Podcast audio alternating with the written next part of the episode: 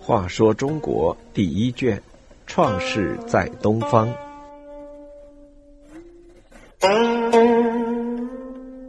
七十八，玄鸟生商。商朝的祖先名契，契的母亲叫简狄，是有松氏国君的长女，嫁给帝喾，成为帝喾的次妃。有一次，正当春分时节，玄鸟到来的日子。玄鸟就是燕子，因为它的身体呈深青色，也就是玄色，所以叫玄鸟。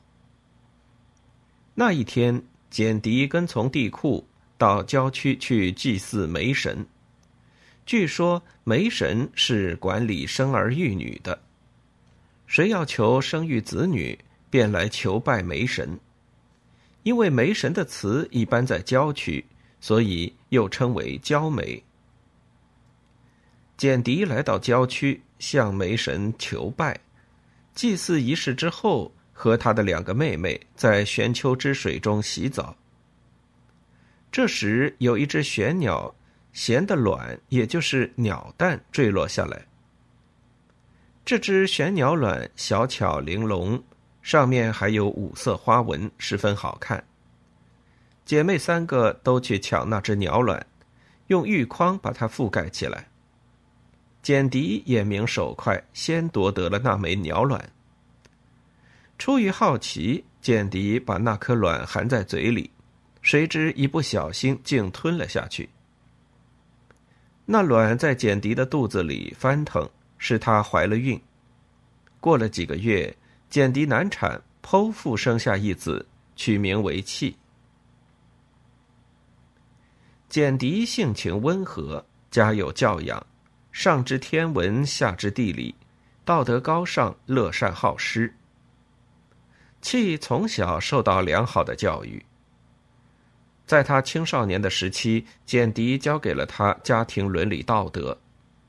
契生性聪明，把母亲的教导牢牢记在心上。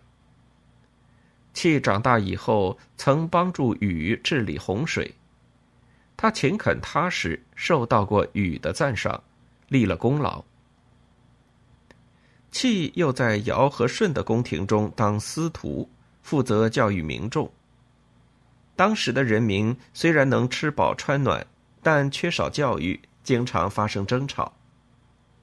舜对契说：“现在的百姓不亲，五品不逊。”你做司徒的官，一定要恭勤的向百姓进行五教。所谓五品，是指君臣、父子、夫妇、长幼、朋友五种关系。臣不敬君，子不孝父，夫妇不睦，长不爱幼，朋友没有信义，叫做五品不逊。五教就是对五种关系的教育。即父子有亲，君臣有义，夫妇有和，长幼有爱，朋友有信。契的工作十分出色，经过他的努力，百姓的道德风貌大为改观。因为契帮助尧舜治国有功，被封在了商，也就是现在的河南商丘一带。舜赐给契一个姓。姓子，从此之后，契的后代就以子为姓。契生在商，以后有功，又被封在那里。他的后人经过十四代的努力，终于发迹，攻灭夏桀，建立商王朝。契是商朝君王的始祖。由于契是母亲简狄吞了玄鸟卵而生，应该是玄鸟的儿子。所以，商族人把玄鸟作为一种神鸟。在一首歌颂商朝的乐歌中，一开头就这样唱：“天命玄鸟降而生商。”简狄吞卵而生气的传说，给商朝的诞生涂上一层神话色彩。在许多诗歌和典籍中，气都被称为玄王。意思就是天神玄鸟所生的王。其实简狄在吞玄鸟卵以前早就怀孕，只是没有察觉。